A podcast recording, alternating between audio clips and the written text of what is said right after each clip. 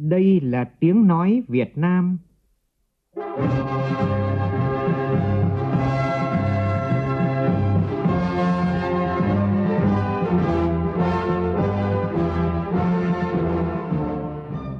là tiếng nói Việt Nam, phát thanh từ Hà Nội, thủ đô nước Cộng hòa xã hội chủ nghĩa Việt Nam.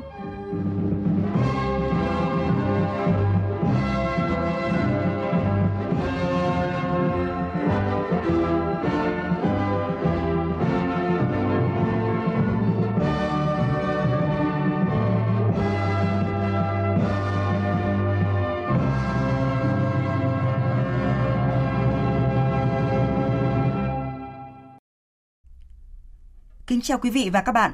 Mời quý vị và các bạn nghe chương trình Thời sự chiều của Đài Tiếng Nói Việt Nam.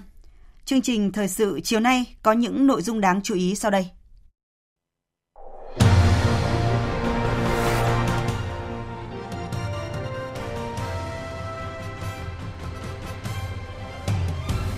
Kiểm tra thúc đẩy tiến độ xây dựng tuyến đường sắt đô thị đoạn nhổn ga Hà Nội. Thủ tướng Phạm Minh Chính yêu cầu phải hoàn thành đoạn trên cao chậm nhất vào cuối năm nay. Liên hoan phát thanh toàn quốc lần thứ 15 2022 đã thành công tốt đẹp. Phát biểu tại lễ bế mạc, Tổng giám đốc Đài Tiếng nói Việt Nam Đỗ Tiến Sĩ khẳng định đây là một kỳ liên hoan phát thanh đầy ấn tượng và nhiều tình cảm ấm áp. Xuất khẩu gạo của Việt Nam trong 7 tháng chạm mốc 2 tỷ đô la Mỹ, tăng 7% so với cùng kỳ năm ngoái. Kỷ lục này lần đầu tiên được ghi nhận tiếp tục khẳng định vị thế giá trị hạt gạo Việt. Ủy ban kiểm tra tỉnh ủy Quảng Ninh kiểm tra xác minh làm rõ dấu hiệu vi phạm đối với Đảng ủy Bộ phận Trung tâm CDC Quảng Ninh và ông Ninh Văn Chủ, nguyên Bí thư Đảng ủy, nguyên Giám đốc CDC Quảng Ninh trong vụ việc chia tay nghỉ hưu. Trong phần tin thế giới, gần 600 tên lửa phóng từ giải Gaza vào lãnh thổ Israel. Hội đồng Bảo an Liên Hợp Quốc lên kế hoạch họp khẩn và thế giới liên tục đưa ra những lời kêu gọi các bên kiềm chế.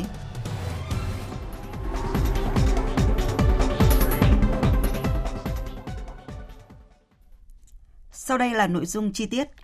Thưa quý vị và các bạn, phát biểu tại buổi làm việc với lãnh đạo các bộ ngành, đơn vị, nhà thầu thi công và thành phố Hà Nội để tháo gỡ các khó khăn, vướng mắc, thúc đẩy tiến độ xây dựng tuyến đường sắt đô thị thí điểm thành phố Hà Nội, đoạn nhổn ga Hà Nội. Thủ tướng Phạm Minh Chính yêu cầu hoàn thành đoạn trên cao đường sắt nhổn ga Hà Nội chậm nhất là ngày 31 tháng 12 tới và rút ngắn ít nhất một nửa thời gian hoàn thành đoạn đi ngầm của dự án so với đề xuất của đơn vị tư vấn là vào năm 2027. Cùng dự cuộc làm việc có Phó Thủ tướng Thường trực Chính phủ Phạm Bình Minh, Bí thư Thành ủy Hà Nội Đinh Tiến Dũng, Bộ trưởng Bộ Giao thông và Vận tải Nguyễn Văn Thể, lãnh đạo các bộ ngành thành phố Hà Nội, đại diện chủ đầu tư, các nhà thầu thực hiện dự án. Phóng viên Vũ Khuyên phản ánh. Theo báo cáo, tuyến đường sắt đô thị nhổn ga Hà Nội có chiều dài 12,5 km, gồm 8,5 km trên cao và 4 km đi ngầm. Dự án động thổ từ năm 2008, khởi công năm 2010 với dự kiến hoàn thành vào năm 2015. Song đến nay, tiến độ dự án mới đạt khoảng 75%. Bên cạnh đó, tổng số vốn đầu tư đội lên gấp đôi so với ban đầu, lên hơn 34.000 tỷ đồng. Tại buổi làm việc, lãnh đạo các bộ ngành, đơn vị, các nhà thầu, đơn vị tư vấn và thành phố Hà Nội đã phát biểu nêu rõ những khó khăn vướng mắc, phân tích những nguyên nhân dự án chậm tiến độ và đội vốn. Kết luận cuộc họp, Thủ tướng Chính phủ Phạm Minh Chính chỉ rõ nguyên nhân và trách nhiệm khiến dự án chậm tiến độ. Cái nguyên nhân và trách nhiệm, cái thứ nhất là thuộc về chủ đầu tư thành phố Hà Nội. Cái thứ hai là các nhà tư vấn. Thứ ba là các cái nhà thầu. Nguyên nhân thứ tư và cũng trách nhiệm là cái sự phối hợp giữa các bộ ngành với lại Hà Nội cũng chưa được chặt chẽ, chưa được hiệu quả lắm trong quá trình chúng ta tổ chức triển khai cái dự án này. Về mặt tiến độ của dự án, Thủ tướng yêu cầu Tiến độ tôi đề nghị là phân làm hai thành phần như thế này. Một là cái đoạn trên cao thì dứt khoát là chúng ta phải hoàn thành 31 tháng 12 năm 2022. Nhà thầu cũng đã hứa. Thế còn à, các cái biện pháp mà để cho nhà thầu đảm bảo được cái lời hứa của mình thì thành phố Hà Nội là chủ đầu tư thì các ông chí phải tìm các cái biện pháp đáp ứng các yêu cầu của nhà thầu. Còn cái đoạn ngầm thì à, theo nhà tư vấn đề xuất phải năm 2027 thì tôi đề nghị là nghiên cứu lại các cái ờ, phương pháp thi công rồi các cái biện pháp với cái mục tiêu là phải ngắn hơn nữa. Bởi vì nếu như kéo dài 5 năm nữa thì lại tiếp tục đội vốn. Và trong quá trình 5 năm tới thì lại tiếp tục là đề xuất lại kéo dài và lại đội vốn nữa. Mà cố gắng là rút ngắn xuống một nửa thời gian thì là tốt, theo cái hướng như thế. Cái tổng mức đầu tư thì ờ, tôi đề nghị là theo cái hướng, tức là không mở rộng cái vay vốn ODA nữa mà chúng ta sẽ theo cái hướng chúng ta đầu tư theo ngân sách nhà nước Thủ tướng yêu cầu các bộ ngành cơ quan và thành phố Hà Nội phải chủ động tích cực thực hiện các nhiệm vụ giải pháp đã được thống nhất, tránh chung chung đùn đẩy trách nhiệm. Nếu có vướng mắc thì đơn vị chủ trì phải triệu tập các đơn vị liên quan để giải quyết theo đúng quy chế làm việc của chính phủ. Thủ tướng giao thành phố Hà Nội tổng kết các dự án đường sắt nhổn ga Hà Nội, dự án Cát Linh Hà Đông. Thành phố Hồ Chí Minh tổng kết dự án Bến Thành Suối Tiên để rút kinh nghiệm triển khai các dự án khác. Trước đó cũng trong sáng nay, Thủ tướng Phạm Minh Chính và các đại biểu đã khảo sát kiểm tra thi công các hạng mục công trình của dự án và thăm hỏi tặng quà cho đội ngũ kỹ sư công nhân các đơn vị đang thực hiện dự án. Kiểm tra tiến độ các hạng mục của dự án tuyến đường sắt đô thị thí điểm đoạn nhổn ga Hà Nội, Thủ tướng Phạm Minh Chính nêu rõ, hợp đồng đã xác định rõ các mốc tiến độ, do đó chủ đầu tư, ban quản lý dự án, nhà thầu phải xác định mốc tiến độ cuối cùng hoàn thành dự án với từng mốc cụ thể. Thủ tướng yêu cầu tăng cường giao ban giữa các bên, nêu rõ nguyên nhân chậm tiến độ là do Tổng công ty xây dựng Hà Nội là nhà thầu thì chủ đầu tư, ban quản lý dự án phải đôn đốc kiểm tra thường xuyên, thành phố Hà Nội cũng phải quan tâm dự án này. Thủ tướng cho rằng nhà đầu tư đã nhận trách nhiệm về việc chậm trễ với thành phố Hà Nội, với nhân dân thủ đô thì phải huy động tối đa nguồn nhân lực, thiết bị để đảm bảo kịp thời tiến độ. Nguồn vốn cho các hạng mục đã được bố trí đủ, không có lý do gì để chậm tiến độ. Nhà thầu phải tranh thủ thi công 3K 4 kíp, ban quản lý phải giao ban hàng tuần xem vướng mắc gì, giải pháp khắc phục như thế nào, thẩm quyền của ai. Việc tiến hành ra ban hàng tuần mà tiến độ vẫn chậm 6 tháng là không được. Các bên phải trao đổi lại vấn đề hợp đồng, các gói thầu phải có hồ sơ hợp lý thì mới được thẩm định phê duyệt. Thủ tướng yêu cầu nêu các mốc tiến độ thì phải đi kèm với giải pháp, chậm một khâu thì ảnh hưởng đến các khâu khác. Do đó, các bên phải nỗ lực khắc phục để đảm bảo tiến độ, chất lượng công trình. Sáng nay tại trụ sở chính phủ, Phó Thủ tướng Lê Minh Khái, trưởng ban chỉ đạo xử lý các tồn tại yếu kém của một số dự án và doanh nghiệp chậm tiến độ, kém hiệu quả thuộc ngành công thương đã chủ trì cuộc họp xem xét phương án xử lý dự án Đạm Ninh Bình và công ty trách nhiệm hữu hạn một thành viên công nghiệp tàu thủy Dung Quất. Phóng viên Văn Hiếu đưa tin. Đến thời điểm hiện tại, trong 12 dự án kém hiệu quả được dư luận quan tâm, chính phủ đã báo cáo và Bộ Chính trị đã cho ý kiến đối với 5 dự án, còn lại 7 dự án trong số này, Ban chỉ đạo đã họp cho ý kiến xử lý các dự án Đạm Hà Bắc, DAP2 Lào Cai, nhà máy thép Việt Trung Lào Cai. Vừa qua, Thủ tướng Chính phủ đã họp cho ý kiến đối với dự án mở rộng thép Thái Nguyên. Còn lại 3 dự án là Đạm Ninh Bình, công ty trách nhiệm hữu hạn một thành viên tàu thủy Dung Quất và nhà máy bột giấy Phương Nam. Trong cuộc họp hôm nay, các thành viên sẽ nghe báo cáo, qua đó phân tích, đánh giá, dự báo tình hình sắp tới một cách thận trọng, đề xuất phương án xử lý khả thi đối với dự án Đạm Ninh Bình và công ty trách nhiệm hữu hạn một thành viên tàu thủy Dung Quất để xây dựng hoàn thiện đề án đối với hai dự án này. Theo báo cáo tại cuộc họp, từ khi đi vào hoạt động, nhà máy đạm Ninh Bình liên tục thua lỗ, lỗ hơn 7.000 tỷ đồng, trong khi vốn điều lệ chỉ khoảng 2.500 tỷ đồng. Tuy nhiên, từ năm ngoái, hoạt động của nhà máy đã có chuyển biến tích cực hơn. 6 tháng qua, doanh nghiệp đã hoạt động có lãi. Từ thực tế này, Tập đoàn Hóa chất Việt Nam đề xuất lựa chọn phương án tái cơ cấu nợ vay để bảo đảm giảm thiểu thiệt hại cho tất cả các bên – Ủy ban quản lý vốn nhà nước tại doanh nghiệp cũng nhận định phương án này là hợp lý. Tuy nhiên, để phương án này khả thi, cần phải đề xuất cấp có thẩm quyền xem xét sửa đổi một số quy định cũng như có sự đồng thuận của các bên liên quan. Đối với nhà máy đóng tàu Dung Quất, Ủy ban quản lý vốn nhà nước tại doanh nghiệp cho biết, nhà máy này được Tập đoàn Công nghiệp Tàu thủy Việt Nam Vinasin thành lập từ năm 2006, vốn điều lệ hơn 3.700 tỷ đồng. Sau này được chuyển về Tập đoàn Dầu khí Quốc gia Việt Nam vào tháng 7 năm 2010 Tại thời điểm bàn giao, nhà máy đóng tàu Dung Quất đã mất khả năng thanh toán, lâm vào tình trạng phá sản. Sau khi chuyển về Tập đoàn Dầu khí Việt Nam, PVN đã đầu tư hơn 5.300 tỷ đồng để hỗ trợ thanh toán các khoản nợ vay, tái cấu trúc cơ cấu, tổ chức, tài chính, sản xuất, duy trì hoạt động sản xuất kinh doanh của doanh nghiệp. Nhờ đó, doanh thu của nhà máy đóng tàu Dung Quất đã tăng lên từng năm. Năm ngoái, doanh nghiệp làm ăn có lãi, giải quyết công an việc làm cho hàng trăm lao động. Ủy ban quản lý vốn nhà nước tại doanh nghiệp đề xuất phương án bán đấu giá công ty, xử lý tài chính, tài sản, phá sản doanh nghiệp theo quy định của pháp luật, tái cơ cấu lại hoạt động nhà máy đóng tàu Dung Quất, tái cơ cấu tài chính và tài sản của doanh nghiệp. Sau khi nghe báo cáo và trên cơ sở ý kiến của các bộ ngành, Phó Thủ tướng Lê Minh Khái, trưởng ban chỉ đạo đề nghị Ủy ban quản lý vốn nhà nước tại doanh nghiệp và các đơn vị liên quan tiếp thu, bổ sung, làm rõ tính khả thi của các phương án được chọn để hoàn thiện báo cáo cấp có thẩm quyền xem xét quyết định. Phó Thủ tướng nhấn mạnh, tinh thần chung của chính phủ trong năm nay là phải có phương án xử lý dứt điểm các dự án yếu kém này.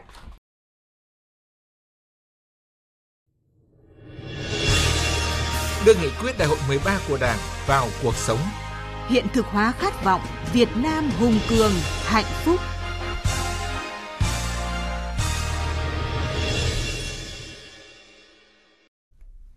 Thưa quý vị và các bạn, trong 5 năm giai đoạn từ 2016 đến năm 2021 cho thấy cả nước đã giảm chi ngân sách hơn 15.000 tỷ nhờ tinh thần tinh gọn bộ máy, giảm biên chế.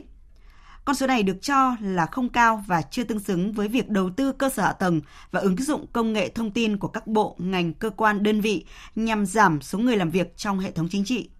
Do đó, để thực hiện kết luận 40 của Bộ Chính trị về nâng cao hiệu quả công tác quản lý biên chế của hệ thống chính trị, rất cần sự đồng bộ của cả hệ thống chính trị để giai đoạn 2021-2026 tinh giản ít nhất 5% biên chế công chức và ít nhất 10% biên chế viên chức nhưng vẫn đảm bảo hiệu quả của công việc.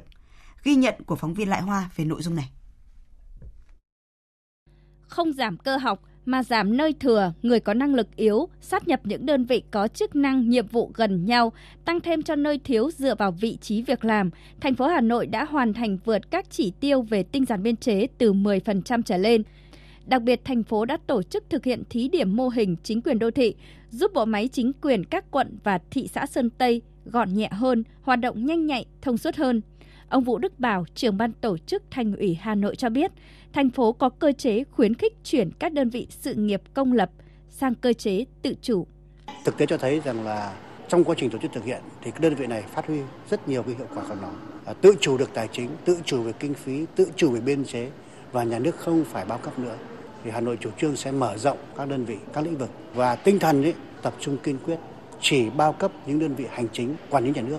Thế còn là những đơn vị mà công lập mà có thể xã hội hóa được có thể tạo được tự chủ thì chúng tôi sẽ kiên quyết tập trung chỉ đạo. Đây chính là cái mấu chốt của tinh giản biên chế và cái số lượng cán bộ công chức viên chức tinh giảm ở lĩnh vực này tôi tin là sẽ nhiều, nhanh và đạt hiệu quả.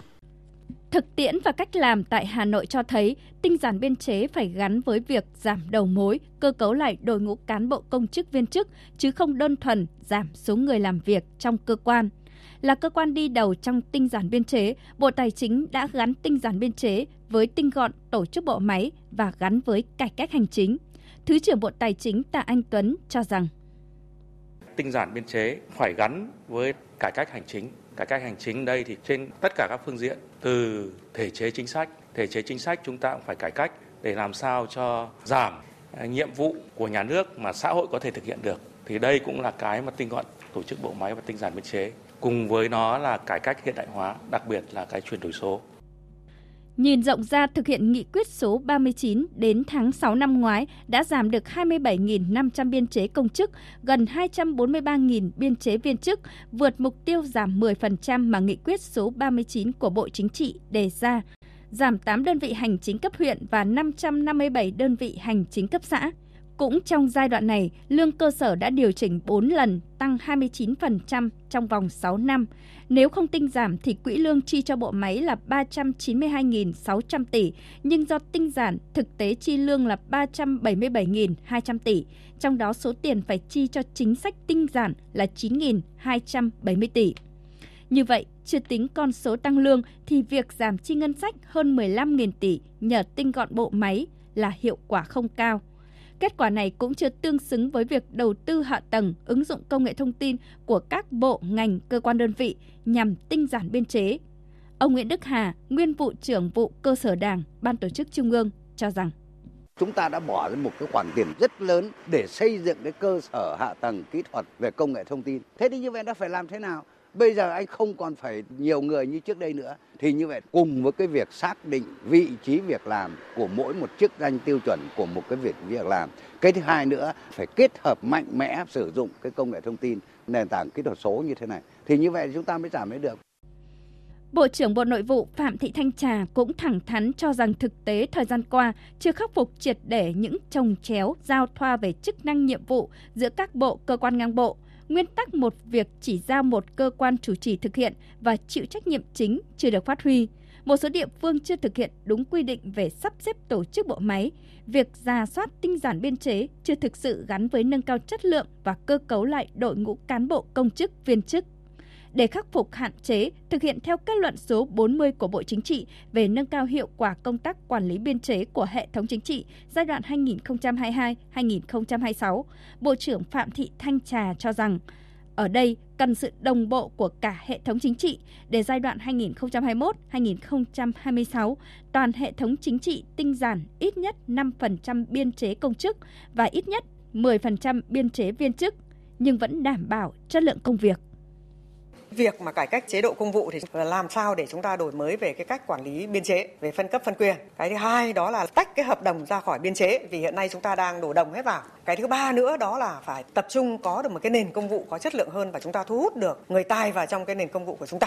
Trong cái bối cảnh thực tiễn trong 5 năm tới của chúng ta, khó khăn thách thức sẽ nhiều hơn với thuận lợi. Cho nên chúng ta tiếp tục giảm biên chế công chức nữa thì sẽ không có người để làm việc. Trong khi đó cái chuyển đổi số, trong khi đó cái cải cách hành chính, cải cách công vụ chưa đạt được như mong muốn tinh giản biên chế phải gắn với việc giảm đầu mối, nếu không cơ cấu lại tổ chức, cơ cấu lại đội ngũ cán bộ công chức gắn với cải cách hành chính thì không tinh giản được biên chế. Bên cạnh đó cũng khuyến khích xã hội hóa, giao quyền tự chủ cho các đơn vị sự nghiệp công lập. Ngoài ra, cần đề cao vai trò trách nhiệm của người đứng đầu trong tinh giản biên chế, sử dụng cán bộ, hay nói cách khác là việc dùng người cho hiệu quả, phải được coi là giải pháp đặc biệt quan trọng người đứng đầu cần được giao quyền nhiều hơn trong việc tuyển dụng, đồng thời cũng chịu trách nhiệm nhiều hơn nếu cấp dưới không hoàn thành nhiệm vụ. Có như vậy mới thực hiện hiệu quả chủ trương lớn của Đảng, Nhà nước là tinh giản biên chế, nâng cao chất lượng cán bộ công chức. Đây là yếu tố quan trọng để đất nước phát triển ổn định và bền vững.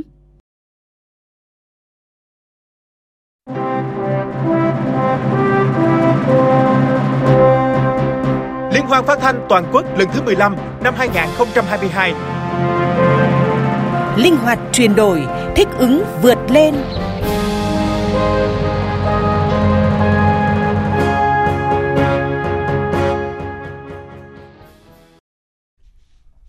Tối qua tại Nhà hát Thành phố Hồ Chí Minh đã diễn ra lễ bế mạc Liên hoan phát thanh toàn quốc lần thứ 15 2022. Tham dự lễ bế mạc có đồng chí Nguyễn Văn Nên, Ủy viên Bộ Chính trị, Bí thư Thành ủy Thành phố Hồ Chí Minh, Phó Thủ tướng Chính phủ Vũ Đức Đam, đồng chí Lê Quốc Minh, Ủy viên Trung ương Đảng, Phó trưởng Ban Tuyên giáo Trung ương, Tổng biên tập Báo Nhân dân, đồng chí Phan Văn Mãi, Chủ tịch Ủy ban nhân dân Thành phố Hồ Chí Minh cùng các đại biểu là Ủy viên Trung ương Đảng cùng nhiều phóng viên, biên tập viên 63 đài phát thanh truyền hình trên cả nước. Tin của phóng viên Vũ Hường thường trú tại Thành phố Hồ Chí Minh. Phát biểu tại lễ bế mạc Liên hoan phát thanh lần thứ 15, ông Đỗ Tiến Sĩ, Tổng Giám đốc Đài Tiếng Nói Việt Nam nhấn mạnh, đây được coi là một kỳ liên hoan phát thanh đầy ấn tượng và nhiều tình cảm ấm áp. Liên hoan đã có nhiều điểm nổi bật nhất với số lượng đoàn, đại biểu, tác phẩm dự thi, hạng mục giải thưởng, số lượng giải thưởng nhiều nhất so với các kỳ liên hoan trước đây. Đồng thời, với sự tiếp đón bằng những tình cảm thân ái nhất, nồng ấm nhất của thành phố Hồ Chí Minh sau một năm chống chọi với dịch bệnh càng làm cho liên hoan phát thanh thành công hơn, sâu đậm về chuyên môn, truyền cảm hứng ngay trong những tác phẩm báo chí dự thi.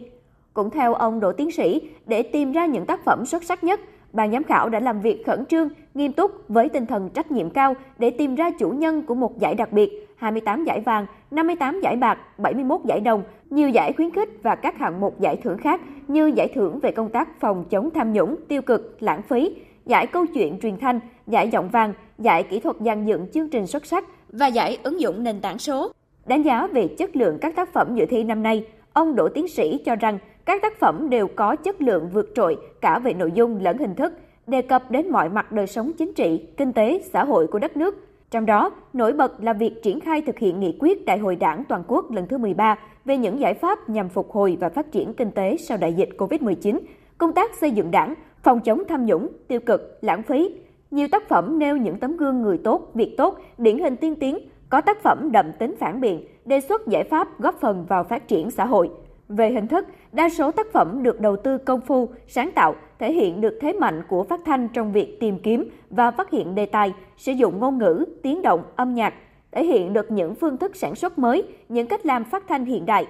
Trong khuôn khổ của Liên hoan phát thanh toàn quốc đã có các hội thảo thiết thực đề cập đến công cuộc chuyển đổi số đã và đang đặt ra cho phát thanh nhiều thách thức nhưng cũng mang lại cho phát thanh nhiều cơ hội. Cũng tại lễ bế mạc, Tổng Giám đốc Đài Tiếng Nói Việt Nam bày tỏ lời cảm ơn sâu sắc đến các đồng chí lãnh đạo đảng, nhà nước, lãnh đạo Ban tuyên giáo Trung ương, Ban nội chính Trung ương, các bộ, ban ngành của Trung ương, địa phương, lãnh đạo thành ủy, Ủy ban Nhân dân thành phố Hồ Chí Minh và các đơn vị đã giúp đỡ, tạo mọi điều kiện để Liên hoan phát thanh toàn quốc thành công tốt đẹp. Tổng Giám đốc Đài Tiếng Nói Việt Nam Đỗ Tiến Sĩ nói. Xin cảm ơn các bạn đồng nghiệp đã có phần làm nên một kỳ liên hoan thành công rực rỡ và nhiều cảm xúc như lời của đồng chí Nguyễn Văn Nên, Ủy viên Bộ Chính trị, Bí thư Thành ủy Thành phố Hồ Chí Minh đã nói, thi nghiệp vụ chỉ là một phần, đọng lại lâu hơn là tình cảm của những người làm phát thanh. Xin được hẹn gặp lại tại Liên hoan phát thanh toàn quốc lần thứ 16 năm 2024 sẽ được tổ chức tại Thanh Hóa. Thưa quý vị, lễ bế mạc đã khép lại kỳ liên hoan phát thanh đáng nhớ tại thành phố mang tên Bác, đúng như chủ đề linh hoạt chuyển đổi, thích ứng vượt lên. Kỳ liên hoan lần này được xem là thành công toàn diện, thể hiện được vị trí, vai trò quan trọng của phát thanh trong việc tiếp nhận thông tin của công chúng.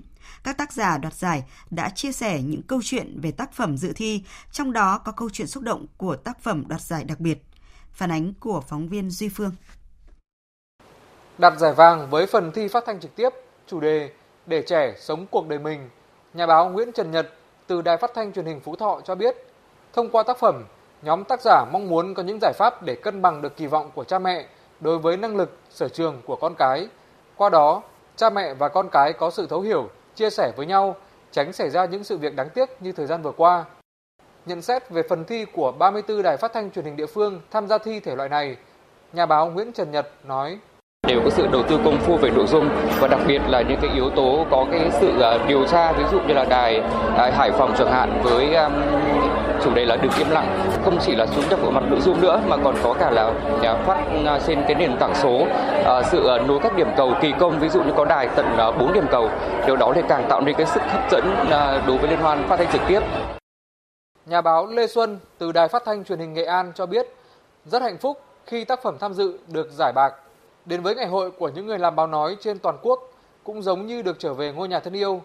Đây là cơ hội để được gặp gỡ những người đồng nghiệp thân quý, học hỏi về nghiệp vụ thông qua các buổi hội thảo ý nghĩa. Chia sẻ về tác phẩm đoạt giải tại Liên hoan phát thanh, nhà báo Lê Xuân cho biết. Tác phẩm sống đúng là chính mình, nói về những người à, LGBT, cộng đồng LGBT và đó là những cái chia sẻ rất là thực của họ về cái cuộc sống của họ. À, thông qua cái tác phẩm này thì tôi cũng là một cái thông điệp để gửi đến mọi người về một cái cách sống, cách nghĩ của những người LGBT thực nhất và tôi cũng nghĩ rằng hạnh phúc của chúng ta thật đơn giản, thật giản dị thôi, được sống đúng là chính mình. Liên hoan phát thanh toàn quốc lần thứ 15 có nhiều điểm đặc biệt so với các kỳ tổ chức trước. Đây là kỳ liên hoan nhận được số lượng tác phẩm dự thi lớn nhất từ trước tới nay 500 tác phẩm. Đồng thời, Liên hoan năm nay có một giải chưa từng có tiền lệ, đó là giải đặc biệt được trao cho tác phẩm Giữa làn danh sinh tử của nhóm tác giả từ đơn vị Phát thanh Công an Nhân dân, Cục Truyền thông Công an Nhân dân, Bộ Công an. Tác giả Trần Lê Dung cho biết, đây là lần đầu tiên ekip tham dự thể loại phát thanh trực tiếp. Lý do lựa chọn đề tài vì khi tiếp xúc với khách mời, Trung tá Nguyễn Trí Thành là một chiến sĩ phòng cháy chữa cháy. Nhóm tác giả cảm phục vì những khó khăn vất vả sự hy sinh mà các anh lính cứu hỏa phải trải qua. Tác phẩm Giữa làn danh sinh tử miêu tả ranh giới mong manh khi cán bộ, chiến sĩ phải đối mặt với những hiểm nguy tính bằng từng phút, từng giây. Chương trình lên sóng ngày mùng 2 tháng 8 buổi sáng. Thì ngay buổi chiều hôm trước, ngày mùng 1 tháng 8 thì uh, chúng tôi nhận được cái tin là ba đồng nghiệp của chúng tôi, ba người đồng chí đồng đội trong lực lượng cảnh sát phòng cháy chữa cháy và cứu nạn cứu hộ thì đã hy sinh anh dũng sau khi mà họ cứu được 8 người dân cái điều này lại càng thôi thúc chúng tôi những người làm chương trình là chúng tôi càng phải làm một cái gì đó để có thể là như một cái lời tri ân cảm tạ đối với những cái cống hiến hy sinh ừ, của các anh. Thời sự tiếng nói Việt Nam. Thông tin nhanh. Bình luận sâu. Tương tác đa chiều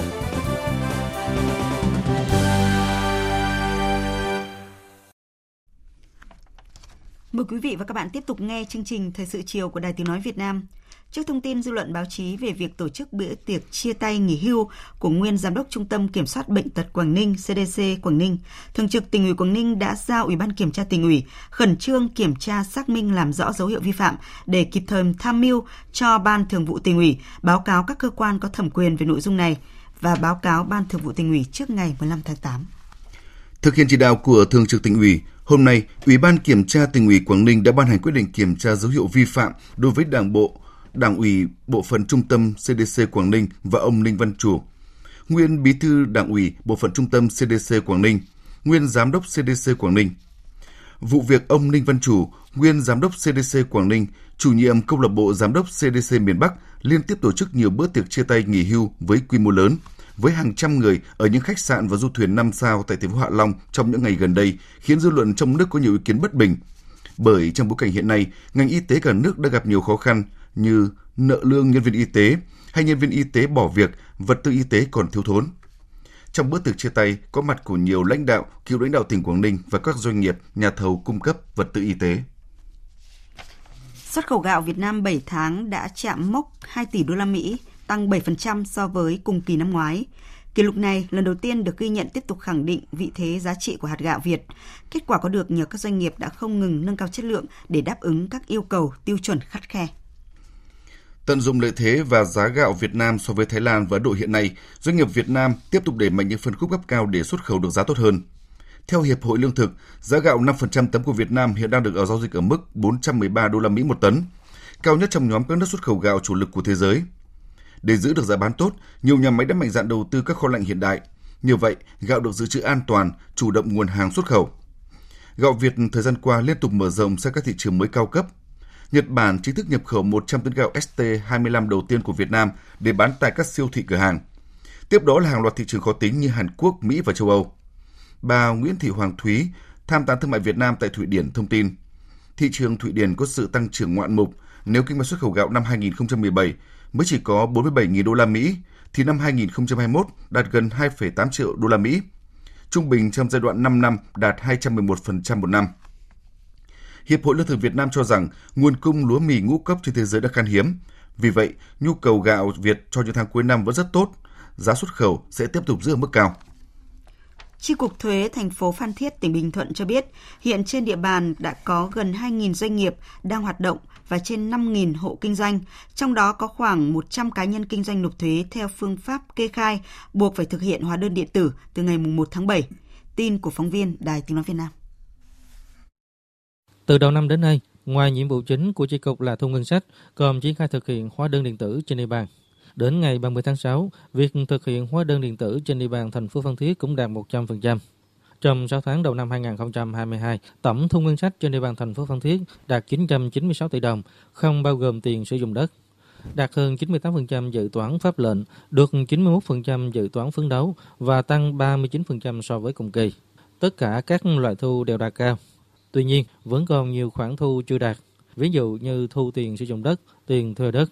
Để làm tốt việc nộp thuế theo hóa đơn điện tử, theo ông Phạm Văn Hải, Chi cục Phó Chi cục Thuế thành phố Phan Thiết, ngoài việc tích cực tuyên truyền, đơn vị cũng thường đến gặp gỡ, hướng dẫn cho người nộp thuế, bao gồm các tổ chức và cá nhân kinh doanh, để họ thông hiểu được tiện ích của hóa đơn điện tử bằng thư ngõ. Ông Hải cho biết, từ đây đến cuối năm, đơn vị sẽ tiếp tục tập trung thu các khoản nợ và các khoản thu chưa đạt mà đang tập trung nhiều nhất đang triển khai cái e-tax mobile. Cái ứng dụng e-tax mobile là tạo điều kiện cho cái hộ kinh doanh và các cá nhân nộp các cái khoản nghĩa vụ tài chính, ví dụ như là chuyển nhượng vốn, ờ, thuế thu nhập từ chuyển nhượng bất động sản, rồi ờ, tiền công tiền lương, ờ, trước bạ, xe, tài sản thì tất cả các khoản này đang triển khai là phải nộp qua cái ứng dụng e-tax mobile, tức là nộp thuế trên cái nền tảng của điện thoại di động. Hôm nay, ông Nguyễn Văn Hiếu, bí thư đảng ủy xã Bảo Ninh, thành phố Đồng Hới, tỉnh Quảng Bình cho biết, một ngư dân thôn Mỹ Cảnh vừa trúng luồng cá nục hơn 250 tấn, thu về gần 2 tỷ rưỡi đồng sau 20 ngày ra khơi. Phóng viên Thanh Hiếu thông tin. Chuyến ra khơi lần này, tàu của ông Tuyển đi 20 ngày, thời tiết thuận lợi. Tàu của ông may mắn đã trúng luồng cá nục, bàn thuyền rất phấn khởi. Với khoảng 250 tấn cá nục đánh bắt được, ông Tuyển bán với giá 10.000 đồng 1 kg, thu về gần 2 tỷ 400 triệu đồng, trừ đi chi phí lại gần 1 tỷ 800 triệu đồng. Mẹ cá lên này giúp ông có thu nhập và có thêm lợi nhuận để chia cho bán thuyền. Sau khoảng thời gian ảnh hưởng do dịch Covid-19, giá dầu tăng cao, thiếu bán thuyền, khiến ông Tuyển và nhiều ngư dân khác gặp khó khăn. Ngư dân Phạm Tuyển cho biết, chuyến biển lần này thắng lợi sau khi giá dầu đã hạ, khích lệ để ngư dân tiếp tục vươn khơi bám biển Chuyển biển này là chuyển biển trùng nhất từ khi đi biển đến chứ. Cả nục cái, cả nục chuốn, cả nục bông đều cả giá quá rẻ. Nếu mà cả mà đắt thì cũng được tâm tầm 4 tỷ. Chứ cả rẻ quá tầm được 2 tỷ tứ đây là chuyển biển năm 2022 là chuyển biển nhâm nhất trong cuộc đời của tôi. Tại thành phố Hồ Chí Minh, 100% cơ sở y tế khám chữa bệnh, bảo hiểm y tế bằng căn cước công dân gắn chip trước ngày 10 tháng 8. Việc này nhằm thực hiện chỉ đạo của Bảo hiểm xã hội Việt Nam đẩy mạnh sử dụng căn cước công dân gắn chip trong khám chữa bệnh bảo hiểm y tế. Qua đó từng bước thay thế thẻ bảo hiểm y tế trên cơ sở tích hợp các thông tin, giấy tờ cá nhân vào cơ sở dữ liệu quốc gia về dân cư. Quá trình tích hợp này giúp xác định lịch sử khám chữa bệnh, thông tin các lần khám trước đó sẽ lưu lại trên hệ thống máy tính như một hồ sơ bệnh án điện tử thu nhỏ. Theo kế hoạch, Bệnh viện Đa khoa tỉnh Bình Dương với 1.500 giường sẽ đưa vào hoạt động trong năm nay. Thế nhưng đến nay vẫn chưa hoàn thành. Dự án chậm so với tiến độ đề ra. Tỉnh ủy yêu cầu tăng cường kiểm tra, giám sát các đơn vị liên quan, nhà thầu thi công thực hiện dự án. Phản ánh của phóng viên Thiên Lý, thường trú tại Thành phố Hồ Chí Minh. Theo báo cáo của Ban Quản lý Dự án Đầu tư xây dựng tỉnh, dự án Bệnh viện 1.500 giường có 7 dự án thành phần. Trước có lượng công việc còn khá nhiều, đại diện Tổng công ty xây dựng số 1 cam kết đến tháng 9 2022, công ty sẽ hoàn thành hết các phần hoàn thiện của khối xây dựng, thiết bị, vật tư lắp đặt hoàn thành cuối tháng 11 2022. Đánh giá về tiến độ dự án, Phó giáo sư tiến sĩ Nguyễn Lân Hiếu, Giám đốc Bệnh viện Đa khoa tỉnh Bình Dương cho rằng, khối lượng công việc của khối xây dựng và khối kỹ thuật còn khá nhiều, nên khó có thể hoàn thành trong năm 2023. Theo kế hoạch, bệnh viện 1.500 giường sẽ đưa vào hoạt động trong năm 2022, thế nhưng đến nay vẫn chưa hoàn thành. Dự án chậm so với tiến độ đề ra. Tỉnh ủy Bình Dương đề nghị lãnh đạo Ủy ban Nhân dân tăng cường kiểm tra, giám sát và tổ chức giao ban hàng tuần với các đơn vị liên quan, nhà thầu thi công thực hiện dự án, với những vướng mắc tồn động phải được tháo gỡ để đẩy nhanh tiến độ thi công công trình. Ông Nguyễn Văn Lợi, Bí thư tỉnh ủy Bình Dương yêu cầu các cơ quan, đơn vị liên quan, ban quản lý dự án, nhà thầu thi công phải quyết liệt tăng tốc hơn nữa, không để tình trạng có tiền mà không thể giải ngân. Ông Nguyễn Văn Lợi nhấn mạnh, đây là công trình trọng điểm và đang được người dân mong chờ. Khó khăn thì chúng ta cùng cộng đồng trách nhiệm với nhau để tháo gỡ, chứ không thể để tình trạng này cứ kéo dài mãi. Tinh thần là chúng ta đã chậm rồi đó, thì bây giờ phải tăng tốc, làm ngày làm đêm, làm trách nhiệm của mình quyết liệt, làm việc gì xong việc đó. Việc xong rồi nó sẽ cổ vũ động viên cái việc tiếp theo. Tôi đề nghị các chủ thầu thi công phải quyết liệt, phải tăng cường kể cả phương tiện, kể cả lao động. Nhưng mà phía nhà thi công mà cứ cố tình trai ì kéo dài thì cấm đấu thầu ở trên địa bàn Bình Dương. Liên quan vụ tai nạn giao thông khiến nữ sinh ở Ninh Thuận tử vong, hôm nay cơ quan điều tra hình sự khu vực 3 thuộc quân chủng phòng không không quân đã ra quyết định khởi tố vụ án để điều tra hành vi vi phạm luật giao thông với một cán bộ thuộc quân chủng phòng không không quân. Đoàn sĩ phóng viên Đài Tiếng nói Việt Nam thường trú tại Thành phố Hồ Chí Minh đưa tin. Trước đó sáng ngày 28 tháng 6, nữ sinh Hồ Hoàng Anh điều khiển xe máy lưu thông trên đường 16 tháng 4, thành phố Phan Rang, Tháp Tràng, hướng từ Mỹ Bình về quảng trường 16 tháng 4. Khi đến trước cổng một ngân hàng thì va chạm với ô tô đi cùng chiều. Va chạm mạnh đã khiến cho nữ sinh Hoàng Anh tử vong trước khi đưa đến bệnh viện. Qua xác minh của cơ quan chức năng, tài xế gây tai nạn là ông Hoàng Văn Minh ở phường Mỹ Bình, thành phố Phan Rang, Tháp Tràm, tỉnh Ninh Thuận. Hiện là cán bộ của Trung đoàn Không quân 937, quân chủng phòng không không quân Bộ Quốc phòng. Trước đó, tại cuộc họp báo tại Sở Thông tin và Truyền thông Ninh Thuận chiều ngày 2 tháng 8, Thượng tá Hà Công Sơn, Phó trưởng Công an thành phố cho biết, tại thời điểm xảy ra tai nạn, tài xế có sử dụng điện thoại để kết nối vào Bluetooth. Người này thừa nhận có sử dụng điện thoại khi lái xe. Ông Sơn cũng thông tin thêm tài xế chuyển hướng không an toàn và đây cũng là nguyên nhân gây tai nạn giao thông. Về phía Bệnh viện Đa khoa Ninh Thuận, ông Thái Phương Phiên, giám đốc bệnh viện thừa nhận có sai sót trong quy trình xét nghiệm nồng độ cồn của nạn nhân. Phóng viên công luận thường trú tại khu vực Đông Bắc phản ánh, hiện nay một số vị trí mới được cải tạo sửa chữa trên tuyến quốc lộ 3 đoạn qua tỉnh Bắc Cạn lại tiềm ẩn nhiều nguy cơ tai nạn giao thông. Dù mới hoàn thành và đưa vào sử dụng chưa bao lâu, điểm mở rộng khúc cua tại km 124 cộng 600, đoạn đi qua bản Còn, xã Thanh Thịnh, huyện Chợ Mới, tỉnh Bắc Cạn, đã xuất hiện tình trạng hằn lún, buộc đơn vị quản lý phải tiến hành sửa chữa. Vậy nhưng, phần đường mới được mở rộng vẫn thấp hơn so với mặt đường cũ và lòng đường thì xuất hiện nhiều vết vá nham nhở, lồi lõm. Bà Hoàng Thị Tuy ở bản Còn xã Thanh Thịnh, huyện Chợ Mới, tỉnh Bắc Cạn cho biết. Chất lượng thì thấy kém mà, thấy lún như đây, lún nhiều mà, có thấy bập bênh thế. Thậm chí là đợt trước nhá, đang sửa sửa xong thì cũng có người ngã ở đấy mà. Tại vì là rộng rồi nhưng mà vẫn có người ngã tại vì là nó cũng không được tốt ấy. Không chỉ khúc cua km 124 cộng 600 mà tình trạng mặt đường bị lún, tạo thành vết lồi lõm, mấp mô xảy ra tại khá nhiều vị trí trên tuyến quốc lộ 3 đoạn qua tỉnh Bắc Cạn. Có thể kể đến như km 126 cộng 900 đoạn qua cầu Khe Thỉ, xã Nông Hạ, huyện Chợ Mới, hay km 136 đoạn qua xã Cao Kỳ, huyện Chợ Mới. Người dân khu vực các xã Cao Kỳ, Nông Hạ, Thanh Thịnh, huyện Chợ Mới, tỉnh Bắc Cạn cũng không khỏi bức xúc khi đơn vị thi công cho máy trà nhám nhiều vị trí trên tuyến quốc lộ 3 kéo dài tới vài km để thảm lại nhựa mặt đường. Tuy nhiên, thay vì trả đến đâu, thảm nhựa đến đấy, thì nhiều đoạn đến 3-4 tuần lễ vẫn chưa thi công, gây nguy hiểm cho người đi xe máy, nhất là khi đêm tối. Anh Hà Văn Long, một người dân huyện Chợ Mới, tỉnh Bắc Cạn cho rằng Theo tôi, ờ, thứ nhất là khi mà ờ, đã thi công đường ấy thì phải đảm bảo an toàn À, cho người dân. Khi mà đã cào mặt đường lên như thế thì phải thảm nhựa ngay, không để tối ờ, đêm hôm đi lại cũng rất nguy hiểm. Và cái thứ hai nữa là ờ, làm xong thì cần phải đảm bảo chất lượng chứ. Ờ, nhiều chỗ vừa vá một thời gian đã bị lún nên là mỗi lần đi qua là thấy rất là khó chịu, không cảnh giác là rất dễ là mất tay lái ngay. Hôm nay lại xảy ra vụ cháy khiến 3 người tử vong. Thông tin từ Công an quận Hải Châu, thành phố Đà Nẵng cho biết, đám cháy xảy ra tại ngôi nhà 459 Trưng Nữ Vương, phường Hòa Thuận Tây, quận Hải Châu. Phóng viên Thành Long đưa tin. Khoảng 14 giờ chiều nay, người dân sống ở khu vực quanh số nhà 459 đường Trưng Nữ Vương, phường Hòa Thuận Tây, quận Hải Châu, thành phố Đà Nẵng đang ngủ thì nghe tiếng nổ phát ra từ ngôi nhà này nên chạy ra xem. Sau đó phát hiện tầng 2 ở căn nhà có lửa cháy. Khói bốc lên nên đã hô hoán và báo cơ quan chức năng. Nhận tin báo, cảnh sát phòng cháy chữa cháy và cứu nạn cứu hộ công an thành phố Đà Nẵng điều động phương tiện đến hiện trường, phối hợp cùng địa phương không chế đám cháy. Khi phá cửa ngôi nhà, lên tầng 2 tiếp cận hiện trường thì phát hiện ba người đã tử vong. Đại tá Phan Văn Dũng, Phó Giám đốc Công an thành phố Đà Nẵng cho biết.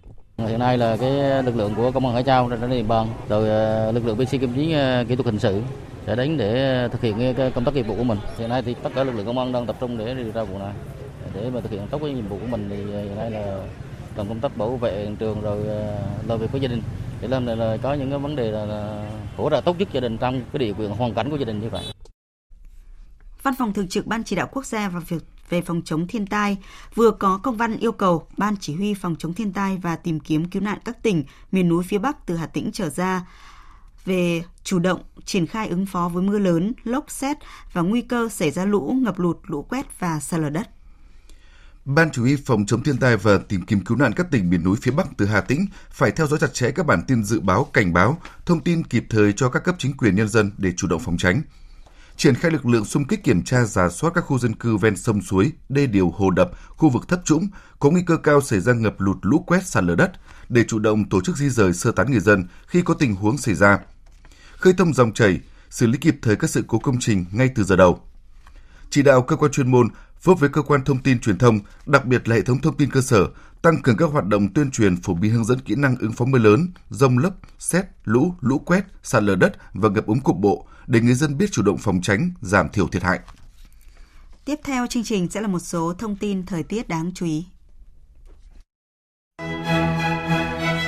Trung tâm Dự báo Khí tượng Thủy văn Quốc gia cho biết, ngày hôm nay ở khu vực Bắc Trung Bộ có mưa vừa, mưa to, có nơi mưa rất to và rông. Dự báo đêm nay và ngày mai ở khu vực Trung Bộ, Tây Nguyên và Nam Bộ có mưa rào và rông, cục bộ có mưa to với lượng mưa từ 20 đến 40 mm, có nơi trên 50 mm. Mưa rông ở khu vực Trung Bộ, Tây Nguyên và Nam Bộ có khả năng kéo dài đến khoảng ngày 9 tháng 8. Trong mưa rông có khả năng xảy ra lốc, xét, mưa đá và gió giật mạnh, nguy cơ xảy ra lũ quét, sạt lở đất tại các tỉnh vùng núi và ngập úng tại các khu vực trũng thấp.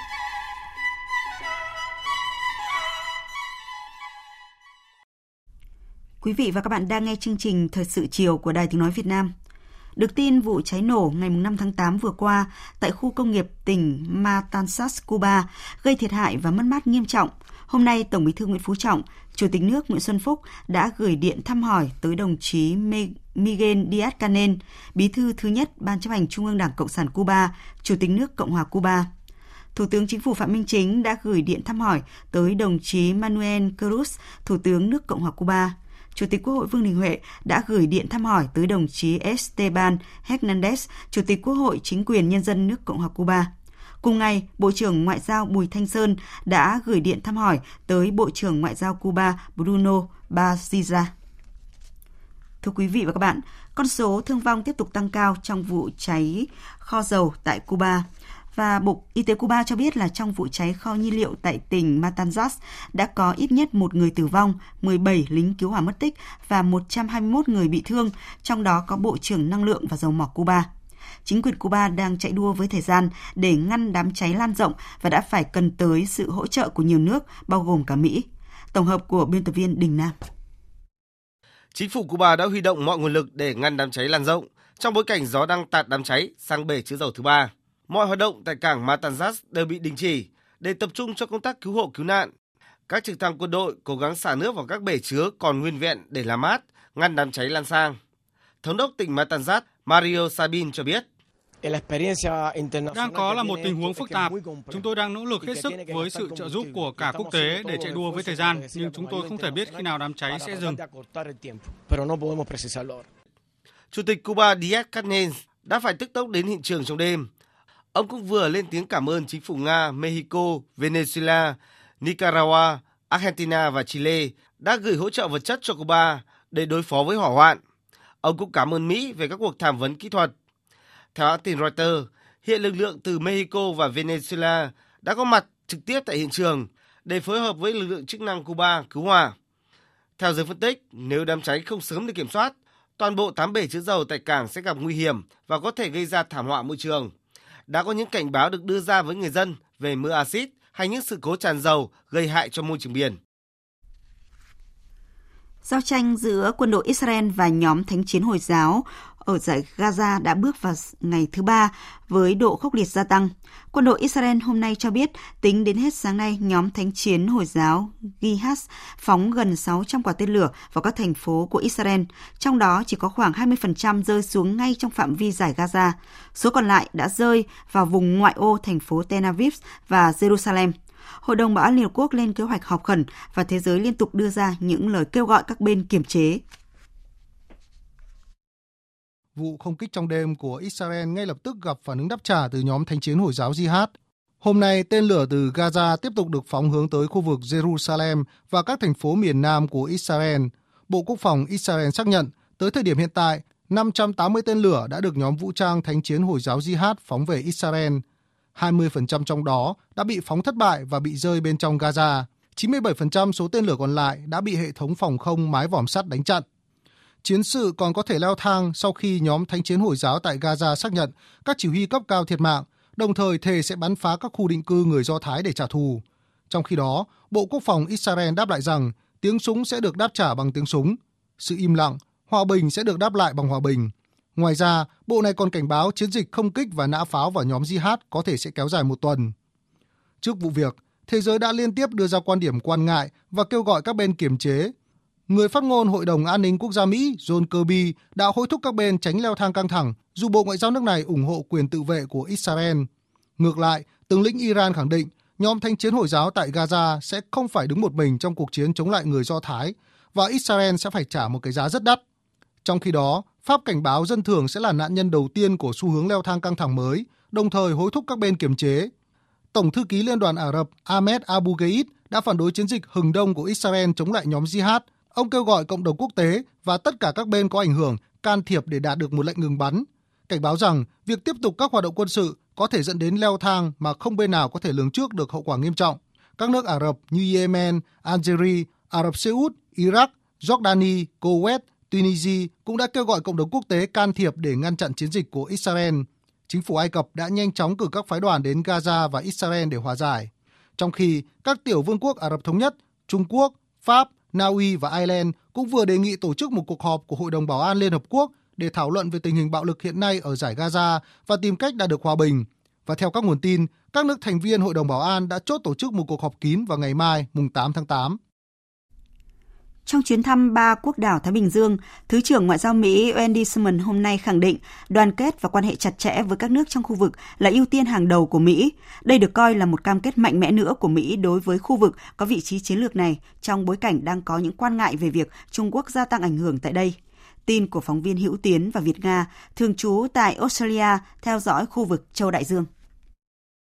Trong bài phát biểu tại lễ kỷ niệm 80 năm ngày xảy ra trận chiến Guadalcanal trong chiến tranh thế giới lần thứ hai, được tổ chức vào ngày hôm nay tại thủ đô Oniara của Solomon.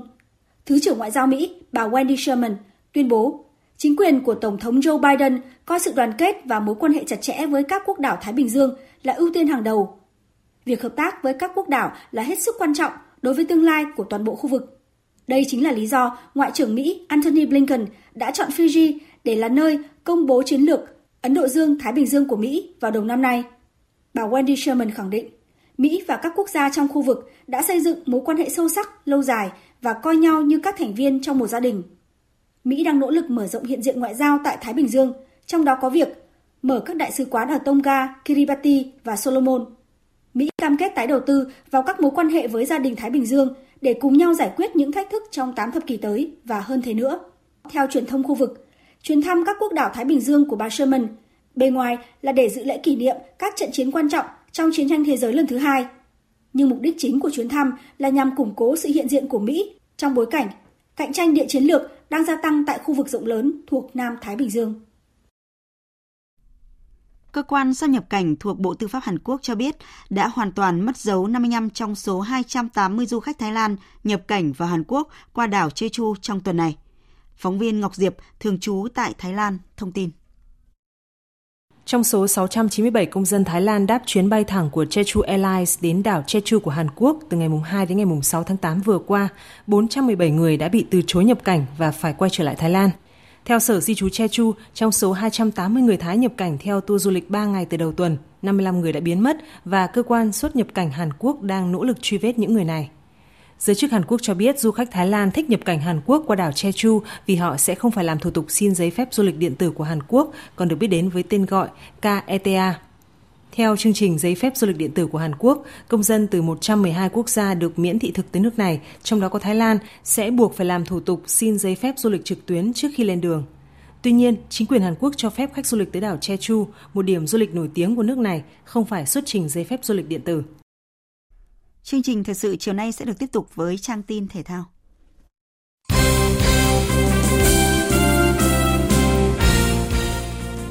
Quý vị và các bạn thân mến, chiều ngày 6 tháng 8 tại Trung tâm Đào tạo bóng đá trẻ Việt Nam đã diễn ra lễ khai mạc và hai trận đấu của lượt trận đầu tiên giải bóng đá nữ Cúp Quốc gia 2022. Ngay sau lễ khai mạc là cuộc đọ sức giữa Thái Nguyên T và Hà Nội 2, có được sự bổ sung chất lượng từ các tân binh như Mỹ Anh, Hoài Lương, Thái Nguyên T và T nhanh chóng chiếm được lợi thế trên sân. Dù vậy, Hà Nội 2 với sức trẻ của mình vẫn duy trì được thế trận phòng ngự chắc chắn. Phải đến cuối hiệp 1, đội bóng xứ trẻ cụ thể hóa bằng bàn mở tỷ số. Phút thứ 44, tân binh Mỹ Anh di chuyển thông minh trước khi có pha dứt điểm chuẩn xác hạ gục thủ thành Hà Nội 2. Hiệp 2 là quãng thời gian mà thầy trò huấn luyện viên Đoàn Việt Triều chơi tốt và duy trì được khả năng kiểm soát bóng ấn tượng. Tân binh Mỹ Anh tiếp tục tỏa sáng, ghi bàn ấn định chiến thắng 2-0 cho Thái Nguyên T và T. Chia sẻ sau chiến thắng, huấn luyện viên Đoàn Việt Triều cho biết: Khi mà bước vào trận đấu thì các em có áp lực rất lớn vì là ừ, khi mà có sự tăng cường các cầu thủ Mỹ Anh, Hoài Lương và Kim Anh thì các bạn ấy có một cái áp lực khi mà trong thi đấu do những cái phút đầu tiên các bạn thi đấu không được tốt nên là cái bản lĩnh và kinh nghiệm thi đấu thì các bạn đã xứng đáng để giành chiến thắng. Ở trận đấu còn lại, câu lạc bộ Thành phố Hồ Chí Minh 1 đã không gặp nhiều khó khăn khi phải đối đầu với Hà Nam 2. Phan Thị Trang và Trần Thị Thu Hảo lần lượt lập công giúp Thành phố Hồ Chí Minh 1 giành chiến thắng 2-0 để có sự khởi đầu thuận lợi tại giải. Sau trận đấu, tiền vệ kỳ cựu Trần Thùy Trang cho biết. Nhìn chung là à, bản thân Trang cũng như là toàn đội à, đã cố gắng hết sức. Đội Thành phố Hồ Chí Minh một là đang trả hóa được rồi. À, Trang hài lòng về màn trình diễn của các em nhỏ cũng như là bản thân Trang Thưa quý vị và các bạn, tại ASEAN Paragame 2022, hai đội tuyển bơi và điền kinh đã thi đấu xuất sắc để mang về tới 42 tấm huy chương vàng, góp phần đưa đoàn thể thao người khuyết tật Việt Nam vào top 3 Trung Quốc. Là đội tuyển có đông thành viên nhất đoàn trước ngày lên đường sang Indonesia dự đại hội thể thao khu vực, đội tuyển điền kinh người khuyết tật Việt Nam đặt chỉ tiêu là giành 13 huy chương vàng. Tuy nhiên, các vận động viên đã thi đấu nỗ lực để mang về tới 15 huy chương vàng, 22 huy chương bạc và 14 huy chương đồng Vận động viên Trần Văn Nguyên chia sẻ. Đạt được hai huy chương vàng, một huy chương bạc tại kỳ đại hội à, Paragame này thì à, trước tiên là mình cảm thấy rất là vui thứ hai nữa là khi quốc ca mình được vang trên một đấu trường lớn thì mình cảm thấy rất là vinh dự tự hào và đầy cảm xúc khi à, được hát và được kéo cái lá cờ của tổ quốc mình lên là vị trí cao nhất cũng đặt chỉ tiêu giành 13 huy chương vàng tại Paragame lần này, đội tuyển bơi người khuyết tật Việt Nam đã thi đấu bùng nổ để mang về tới 27 huy chương vàng, 20 huy chương bạc và 12 huy chương đồng, vượt xa mong đợi. Kỳ Như, Võ Huỳnh Anh Khoa, người lập hat trick vàng và phá kỷ lục đại hội cho biết. Qua cái giải đấu ờ, em cảm thấy hài lòng với những gì mà em đạt được vì em cũng đã cố gắng hết sức. Còn về đội tuyển thì đội bơi đã đạt được 27 huy chương vàng đó vượt chỉ tiêu đề ra nên cũng có thể gọi là một mùa giải thành công cho cả đội tuyển Việt Nam. Kết thúc đại hội, bơi lội là nội dung mang về nhiều huy chương vàng nhất cho đoàn thể thao người khuyết tật Việt Nam với 27 huy chương vàng. Tiếp theo là điền kinh 15, cờ vua 13, cử tạ 10, Tổng cộng cả đại hội ASEAN Paragame 2022, đoàn thể thao người khuyết tật Việt Nam đã phá 14 kỷ lục và giành được 65 huy chương vàng, 22 huy chương bạc và 56 huy chương đồng. Với kết quả này, đoàn thể thao người khuyết tật Việt Nam đã giành vị trí thứ ba Trung cuộc sau đoàn thể thao nước chủ nhà Indonesia và Thái Lan. Thưa quý vị và các bạn, ở vòng mở màn Premier League, bất ngờ đã xảy ra khi câu lạc bộ Liverpool đã phải rất chật vật mới giành được kết quả hòa hai đều trước tân binh Fulham trong khi Chelsea nhọc nhằn thắng Everton 1-0 nhờ quả phạt đền. Premier League mùa giải 2022 đã chứng kiến bất ngờ ngay từ vòng mở màn khi đương kim áo quân Liverpool đã phải rất chật vật mới giành được trận hòa hai đều trên sân của tân binh Fulham. Phát biểu sau trận đấu, huấn luyện viên Jurgen Klopp của Liverpool cho biết.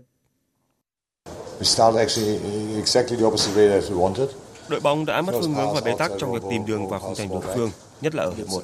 Tình hình đã được cải thiện hơn trong 45 phút tiếp theo của hiệp 2 và kết quả hòa là hợp lý. Tôi không nghĩ chúng tôi xứng đáng có được chiến thắng ở trận đấu này. Với trận hòa này, câu lạc bộ Fulham và Liverpool đang tạm thời chia nhau vị trí thứ 7 và 8 trên bảng xếp hạng khi chỉ có một điểm đầu tiên ở mùa giải mới. Trong khi đó, câu lạc bộ Chelsea cũng gặp nhiều khó khăn trong chuyến làm khách trên sân của Everton và phải chờ đến phút bù giờ thứ 9 của hiệp 1 họ mới có được bàn thắng Jukinho là người ghi bàn thắng duy nhất cho The Blue trên chấm đá phạt 11m sau tình huống Chilwell bị đẩy ngã trong vòng cấm.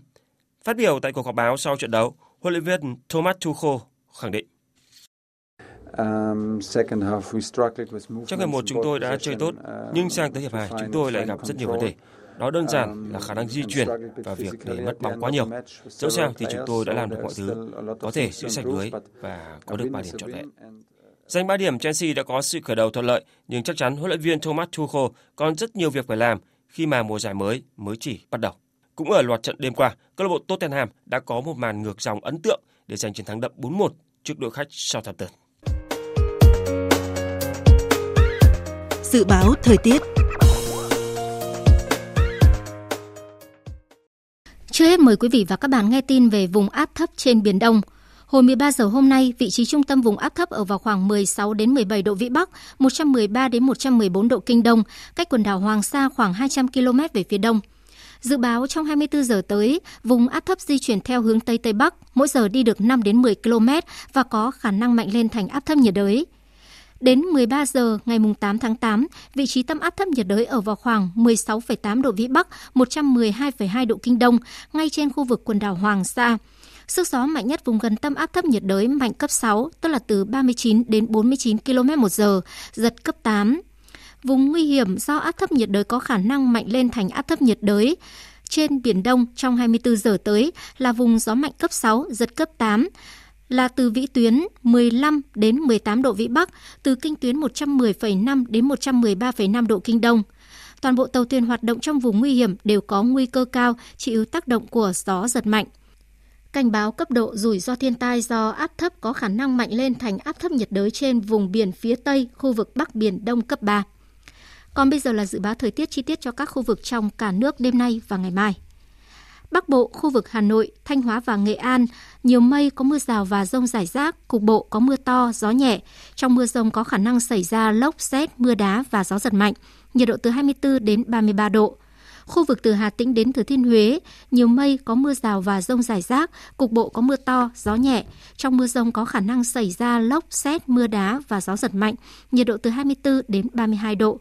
Khu vực từ Đà Nẵng đến Bình Thuận có mây, có mưa rào và rải rác có rông, cục bộ có mưa to, gió Tây Nam cấp 2, cấp 3. Trong mưa rông có khả năng xảy ra lốc, xét và gió giật mạnh, nhiệt độ từ 24 đến 33 độ, có nơi trên 33 độ. Tây Nguyên và Nam Bộ có mây, có mưa rào và rông vài nơi. Riêng chiều và đêm có mưa rào và rải rác có rông. Cục bộ có mưa to, gió Tây Nam cấp 2, cấp 3. Trong mưa rông có khả năng xảy ra lốc, xét, mưa đá và gió giật mạnh. Nhiệt độ từ 19 đến 32 độ. Tiếp theo là dự báo thời tiết biển. Vịnh Bắc Bộ có mưa rào rải rác và có nơi có rông. Trong mưa rông có khả năng xảy ra lốc xoáy và gió giật mạnh. Tầm nhìn xa trên 10 km, giảm xuống từ 4 đến 10 km trong mưa, gió đông đến đông bắc cấp 4. Vùng biển từ Quảng Trị đến Quảng Ngãi, vùng biển từ Bình Định đến Ninh Thuận, vùng biển từ Bình Thuận đến Cà Mau và từ Cà Mau đến Kiên Giang có mưa rào và rông rải rác. Trong mưa rông có khả năng xảy ra lốc xoáy và gió giật mạnh cấp 7, cấp 8. Tầm nhìn xa trên 10 km, giảm xuống từ 4 đến 10 km trong mưa, gió Tây Nam cấp 4, cấp 5. Khu vực Bắc và giữa Biển Đông, khu vực quần đảo Hoàng Sa thuộc thành phố Đà Nẵng có mưa rào và rông vài nơi. Trong mưa rông có khả năng xảy ra lốc xoáy và gió giật mạnh cấp 7, cấp 8. Tầm nhìn xa từ 4 đến 10 km, gió Đông Nam đến Đông cấp 4, cấp 5 khu vực Nam Biển Đông, khu vực quần đảo Trường Sa, tỉnh Khánh Hòa và Vịnh Thái Lan có mưa rào và rông rải rác. Trong mưa rông có khả năng xảy ra lốc xoáy. Tầm nhìn xa trên 10 km, giảm xuống từ 4 đến 10 km trong mưa. Gió Tây Nam cấp 5, có lúc cấp 6, giật cấp 7, biển động. Quý vị và các bạn vừa nghe chương trình Thời sự chiều của Đài Tiếng Nói Việt Nam. Chương trình Thời sự chiều nay do các biên tập viên Nguyễn Hằng, Lan Anh cùng phát thanh viên Đoàn Hùng, kỹ thuật viên Hà Hùng thực hiện. Chịu trách nhiệm nội dung Hoàng Trung Dũng. Cảm ơn quý vị và các bạn đã quan tâm theo dõi.